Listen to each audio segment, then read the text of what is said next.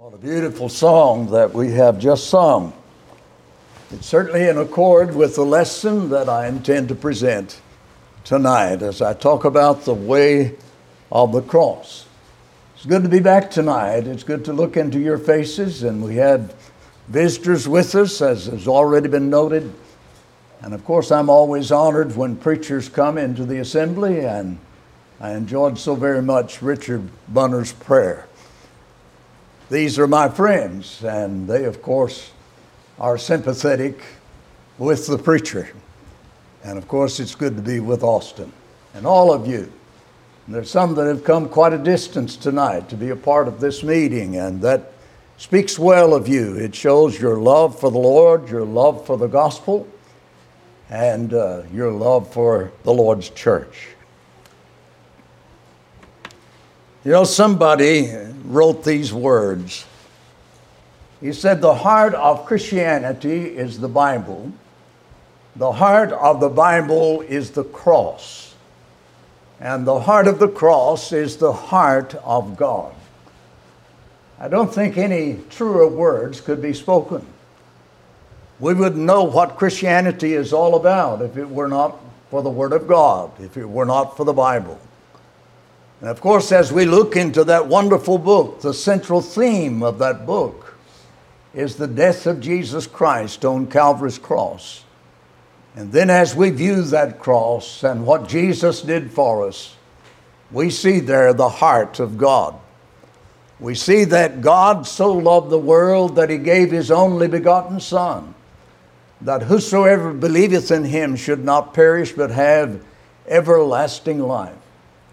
You know, the Bible has a lot to say about the cross. I'm told by those that are given to counting verses that there's some 175 verses in the New Testament that deal with the death of Jesus Christ upon the cross. And so it must be the most important event in time and also an eternity. You know, as the crucifixion was nearing, the shadow of the cross was casting its deeper gloom upon our Lord, and Jesus talked often about his death. One passage that shows the depth of his sorrow is this one in John the 12th chapter, beginning in verse 27. He said, My soul is troubled, and what shall I say? Father, save me from this hour. But for this part, purpose I came to this hour. Father, glorify your name. Then a voice came from heaven saying, I have both glorified it and will glorify it again. Therefore, the people who stood by and heard it said that it thundered. Others said, An angel has spoken to him. Jesus answered and said, This voice did not come because of me, but for your sake. Now is the judgment of this world. Now the ruler of this world will be cast out. And I, if I am lifted up from the earth, will draw all peoples to myself. This he said, signifying by what death he would die. No question that Jesus was talking about his death upon Calvary's cross. You know, it wasn't long after this statement, statement was made that Jesus took his disciples to an upper room and there he instituted the Lord's Supper. Took a loaf of unleavened bread and said, This is my body. Take, eat. This do as you oft as you, uh, this do in remembrance of me. He took a cup containing the fruit of the vine, and he said concerning that cup, This cup is the New Testament. Concerning the fruit of the vine, he said, This is my blood. And after he had instituted the supper, Jesus took his disciples across that Kedron Valley to the Garden of Gethsemane. He stationed some of his disciples like sentinels along the way, but then he took those special three Peter, James, and John on the inside of that garden. And the Bible says that he went about the space of a stone's throw and he prostrated himself upon the earth and he prayed this prayer Father, if it be possible, let this cup pass from me, yet not my will, but your will be done. He prayed that prayer three times. After he had prayed his prayer, Jesus saw some lanterns or torches coming up the way. And they were people that were being led by Judas, a mob, if you please, there to arrest our Lord and carry him before the Sanhedrin court. He, of course, was kissed by Judas, that betrayal kiss of our Lord. Then, of course, he was taken before Annas, the uh, high priest, and also Caiaphas, and eventually before the Sanhedrin court, where he was met with bitter abuse and false accusation. They buffeted him, they spit upon him, they slapped him, they hit him with their fist. They said, Prophesy, who hates you? Who hit you? Even though Jesus our Lord was blindfolded. But then, after that mock trial, they took him before Pilate, the governor, to obtain the death warrant. Pilate didn't want that job, and so he shifted it off to Herod the king, and Herod just made sport of our Lord, put a robe on his back, and sent him back unto Pilate. And then Pilate had to make the decision, and he didn't want to. After he examined our Lord, he said, I find no fault in this good man. Five times he said that. He tried to bargain with them. He said, I'll give you one of two. I'll give you either Barabbas, who is a murderer and insurrectionist, I'll give you Jesus, the pure and innocent Son of God.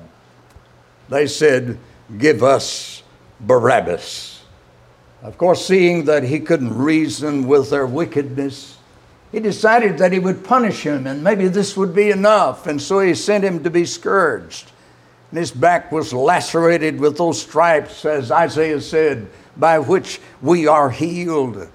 They placed a crown of thorns upon his, bra- his brow and a robe upon his back, and they sent him back to Pilate to receive the final decision. Well, Pilate, of course, did not want to make that decision. He didn't want to crucify this innocent man. He said, What shall I do with Jesus? He said, Away with him, let him be crucified. He said, Shall I crucify your king? They said, We have no king but Caesar. He was so alarmed at their wickedness that he decided to do a very cowardly act. He washed his hands before them and he said, I am innocent of the blood of this just person. See you to it. And then they hurried him away with a heavy cross upon his back. The Bible says that he reeled and fainted and fell under the weight of that cross. And Simon of Cyrene was uh, compelled to carry it on to the place of execution. You know, my friends, in all of this tragedy, I see only one act of compassion. And that was the act of a Roman soldier who offered to him wine mingled with myrrh. And I'm told that it is a drug that can ease pain, and Jesus refused it. He wanted to drink that cup to its bitterest dregs for you and for me. Well, of course, they nailed him to that cross. There he hung, suspended between heaven and earth as though he were fit for neither place. There crucified for you and me. They mocked him there. They said, Ah, thou that destroyest the temple and buildest it again in three days, come down from the cross. Come down from the cross and we'll believe in you. You said that God was your father. Let's see if this father will save him. Judge just mocked him there. Tonight, my friends, in a very imperfect way, I want you to see his agonies. I want you to hear his cries. As he says, Father, forgive them, for they know not what they do. He said, My God, my God, why hast thou forsaken me? Then finally he says, I thirst. They give him wine mingled with gall. And finally, after six hours of the strongest suffering ever borne by any human being, Jesus said, It is finished. And I'm sure that his voice rang through that Kedron Valley. And it still rings in the hearts of people today. It was finished. His debt, or our debt for sin, had been paid. And finally, he says, Into your hands I commit my spirit. The Bible teaches us that by the time that Jesus was crucified and was nearing or was coming to this hour of death, that the old earth was just mantled in darkness. And while men were speaking to one another in whispers in the midst of all of their consternation, they heard a rumbling in the, future, in the distance, and that rumbling increased, and it seemed that the very foundation of the earth was being broken up. And the centurion said, Truly, this good man is the Son of God. And so tonight, my friends, I have given to you in a very imperfect way the way of the cross according to Jesus Christ. What did that cross mean to Jesus? Well, in the first place, it meant shame to him. Did you know that uh, the only class of people that the Romans would uh, crucify were Roman slaves? A slave that was guilty of murder or some other heinous crime was stripped naked of his clothing before the gazing eyes of the public, crucified on a cross. They took my Lord, the Lord of glory. They stripped him naked before the gazing eyes of a sinning world. And they nailed him to a cross for you and me. Yes, there was shame associated with that cross. But I read over in Hebrews, the 12th chapter, the second verse, looking unto Jesus, the author and finisher of our faith, who for the joy that was set before him endured the cross, despising the shame, and is set down at the right hand of the throne of God. You know, that word despise there simply means that he gave no account to it. He took no account of the shame of the cross. Yes, there was shame, but Jesus didn't take account of that shame. God help us when we're ashamed of our Lord today, our Lord who bore that shame on Calvary. But of course, the death of Jesus or the cross meant to Jesus his death, and it was the worst sort of death. It wasn't the death of a martyr, it was a voluntary death, a substitutionary death, a vicarious death. Jesus, our Lord, suffered the worst sort of death for you and me. I read over in Philippians, the second chapter, the eighth verse, the apostle says concerning Jesus and being found in appearance as a man, he humbled himself and became obedient to the point of death, even the death of the cross. You know, Isaiah looked down the stream of time 750 years before this time and he prophesied the death of Jesus. He said he was wounded for our transgressions, he was bruised for our iniquities. The chastisement of our peace was upon him, and with his, with his stripes we are healed. Yes, that is the death of the Savior. So now we ask the question what was the purpose? Or what were the purposes of the cross? You see, my friends, when we want to really uh, satisfy our soul's hungers and thirst for the real things of God, we look to the cross. Why did Jesus endure the cross of Calvary? Well, our passage that we've just read said it was for the joy that was set before him. How can you account for that? How could there be any joy in all of the suffering and agony and ignominy of the cross. We can't see it, can we? But Jesus could. You see, Jesus could see the joy of redeeming us from sin. We're told over in Titus, the second chapter, the 14th verse, who gave himself for us that he might redeem us from all iniquity, all sin, and purify unto himself a peculiar people, zealous of good works. It was the joy and the great heart, great heart of Jesus to redeem us from that thing that is blinding and damning and uh, the whole human race sin, the blackest page in human history, the incurable cancer of the soul, if you please. He was redeeming us from sin. All the trail of suffering that has been caused by this slimy serpent of sin. I want to tell you tonight all of the suffering that has ever been borne by the human race can be traced back to this one thing. You can write above it in boxcar letters one word, and that word is sin. Pain and death are the very children of sin. You know, the Apostle Paul drew us a very dark picture of the sinful heart. In Romans, the third chapter, beginning in the 10th verse, he said, As it is written, there is none righteous, no, not one. There is none who understands, there is none who seeks after God. They have all turned aside. They have together become unprofitable. There is none who does good, no, not one. Their throat is an open tomb. With their tongues they have practiced deceit. The poison of apes is in their lips, whose mouth is full of cursing and bitterness.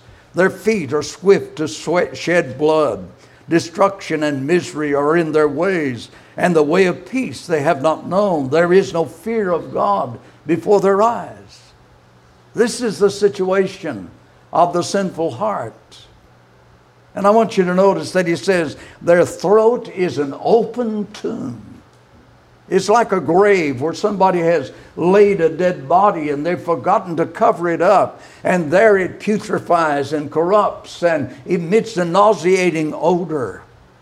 And I say that there is no more nauseating odor to the nostrils of our God than that of sin. Jesus died to redeem us from that, from sin. And then, of course, there is the joy of effecting a reconciliation with God. Here we see in the cross the power and the wisdom of God, the means by which a sinful world can be reconciled unto a holy God and enjoy that sweet fellowship that Adam and Eve enjoyed in the Garden of Eden itself. You see, friends, sin had caused a great chasm between God and man. But Jesus came and he bridged that chasm. And the way that he bridged that chasm was with his cross.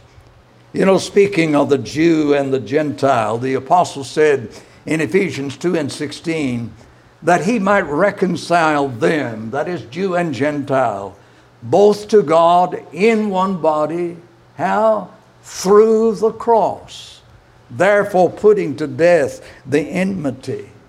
You see, the cross not only was able to bind God and man, but even man and man. Here were two elements of society that were as, as far apart as the poles, the Jew and the Gentile. But through Jesus' death upon the cross of Calvary, they have a common sinner. And that common sinner is Jesus Christ. And then there was the joy of drawing all men unto him. Jesus said it in John the third chapter, the 14th verse. And as Moses lifted up the serpent in the wilderness, even so must the Son of Man be lifted up. And in John 12 and 32, he said, And I, if I am lifted up from the earth, will draw all peoples unto me. As we've already pointed out, he was talking about his cross. Draw all men to me. That's the broadness of God's mercy and his grace. You know, the narrowness and the bigotry of man might be likened unto the little Sea of Galilee that is shut in from all of the uh, nations, and it bears upon its bosom only the commerce of that particular nation. While the broadness of God's mercy and His grace is like the great sea, like the ocean. that bears upon its bosom the commerce of the entire world, and with its waves it washes the shores of all of the nations.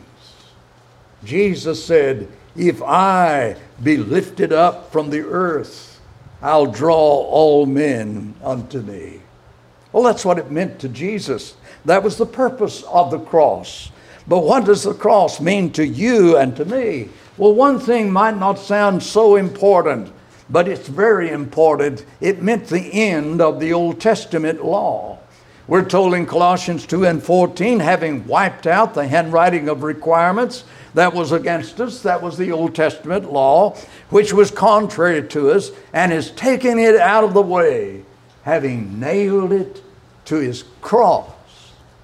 Jesus nailed that Old Testament law to the cross as an eternal signification that is no longer operative.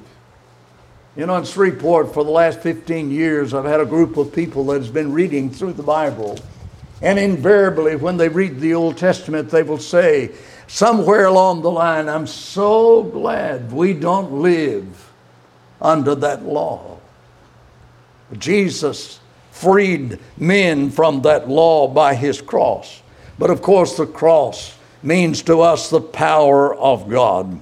The apostle said in 1 Corinthians 1 and 18, For the preaching of the cross is to them that perish foolishness, but unto us which are saved, it is the power of God. You know, the Bible tells us that the gospel is the power of God unto salvation. The apostle said, I'm not ashamed of the gospel of Christ, for it is the power of God to salvation. But over in 1 Corinthians 15 1 through 4, we're told that the gospel, in fact, is the death, the burial, and the resurrection of Jesus Christ. And so the cross means to us that power. You know, some time ago I saw displayed in a certain uh, uh, periodical I'm turning, going the wrong direction here. This little di- diagram, the man was picturing for us the gospel of Jesus Christ. And of course, the word gospel means good news. And he said it's even better than that. It is the best news. What is that good news? That Jesus lived, that Jesus died, and that Jesus lives. You know, Jesus over in Revelation 1 and 18 said, I am he who lives and was dead, and behold, I am alive forevermore. And because that he died for us, and because he is alive forevermore, you and I have the hope of eternal salvation. You know, when I look at the cross, I see that there's safety there and there's safety nowhere else.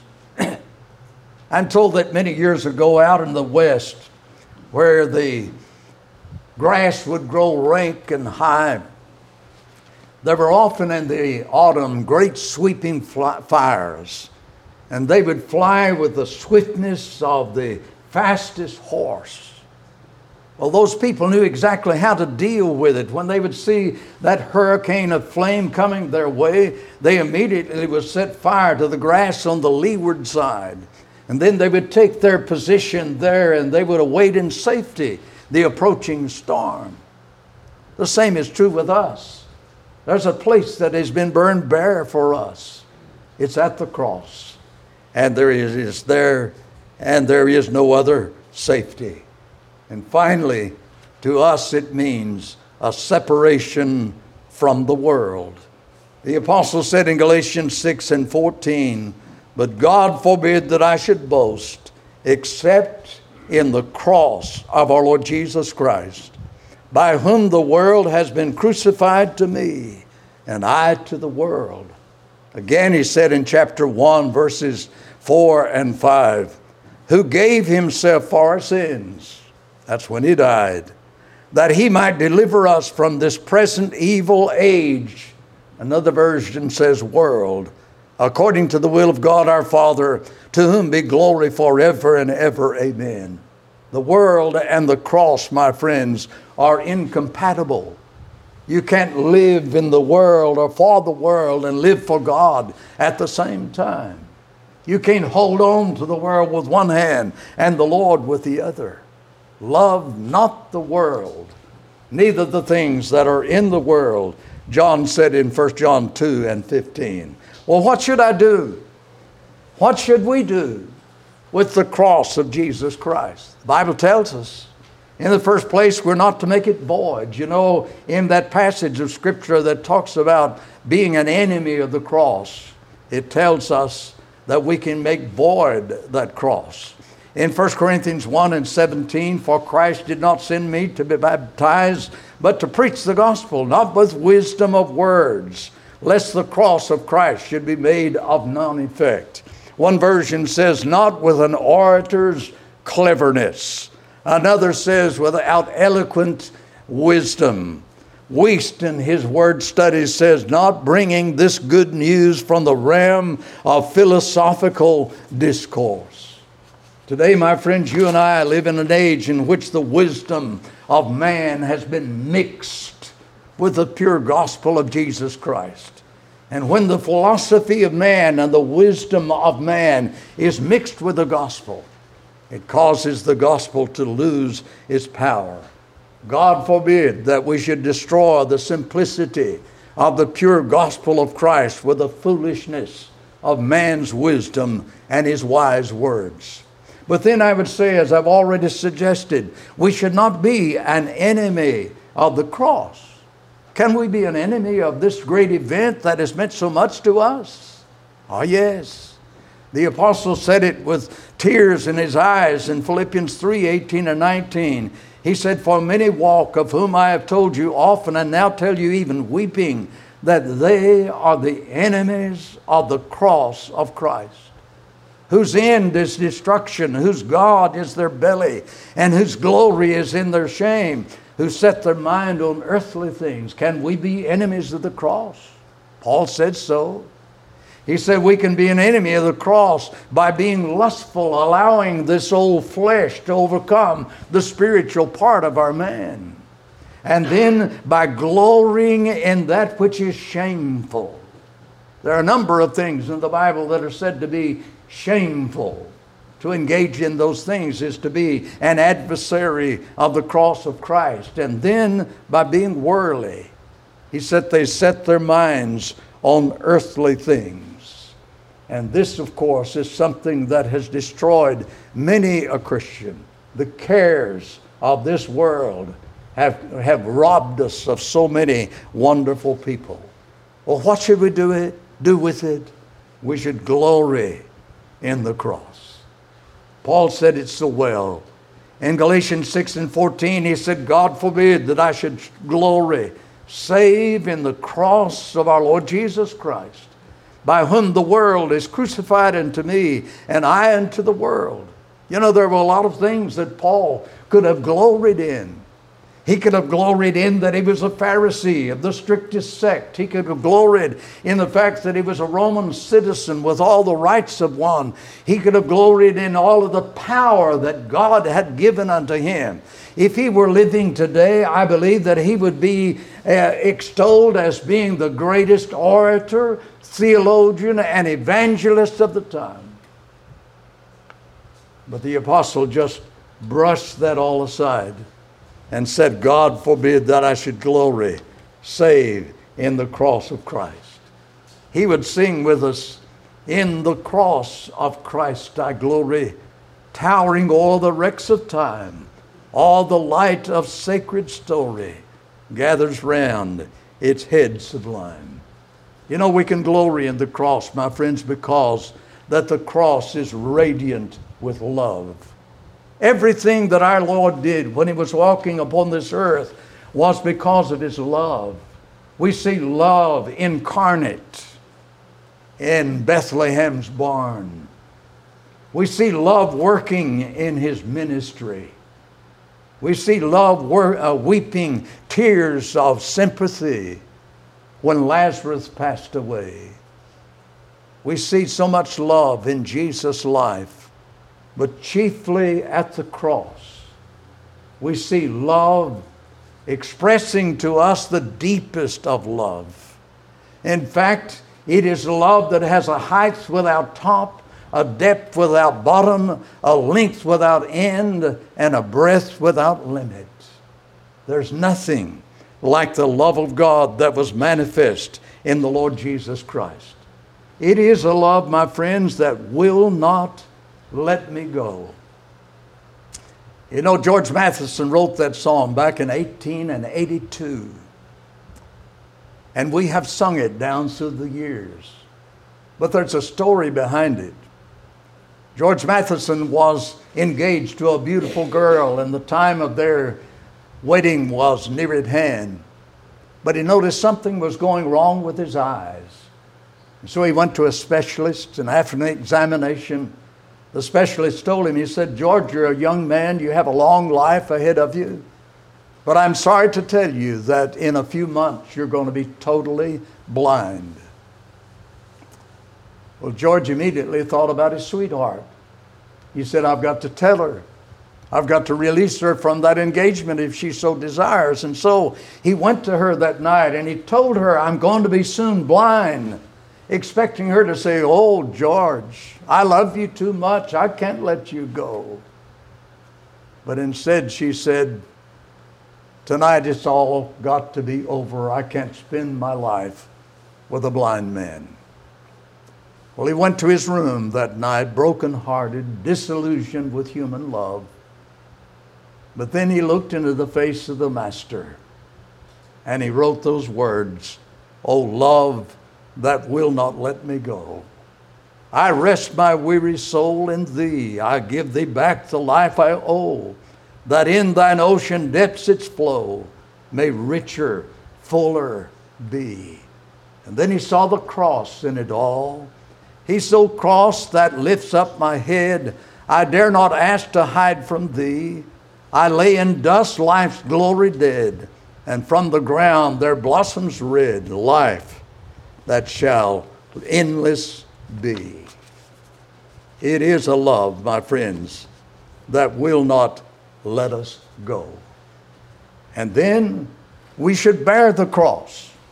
The apostle says, or Jesus, our Lord, said in John, uh, Luke, the ninth chapter, the 23rd verse, if anyone desires to come after me, let him deny himself, take up his cross daily, and follow me.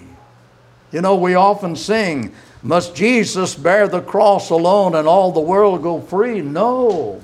There's a cross for everyone, and there's a cross for me. Jesus had to bear his cross, but you and I have a cross to bear. We have the burden of Christianity that we must bear. We have the burden of self denial that we must bear. And yes, we must die. Die to self, die to sin, die to the world.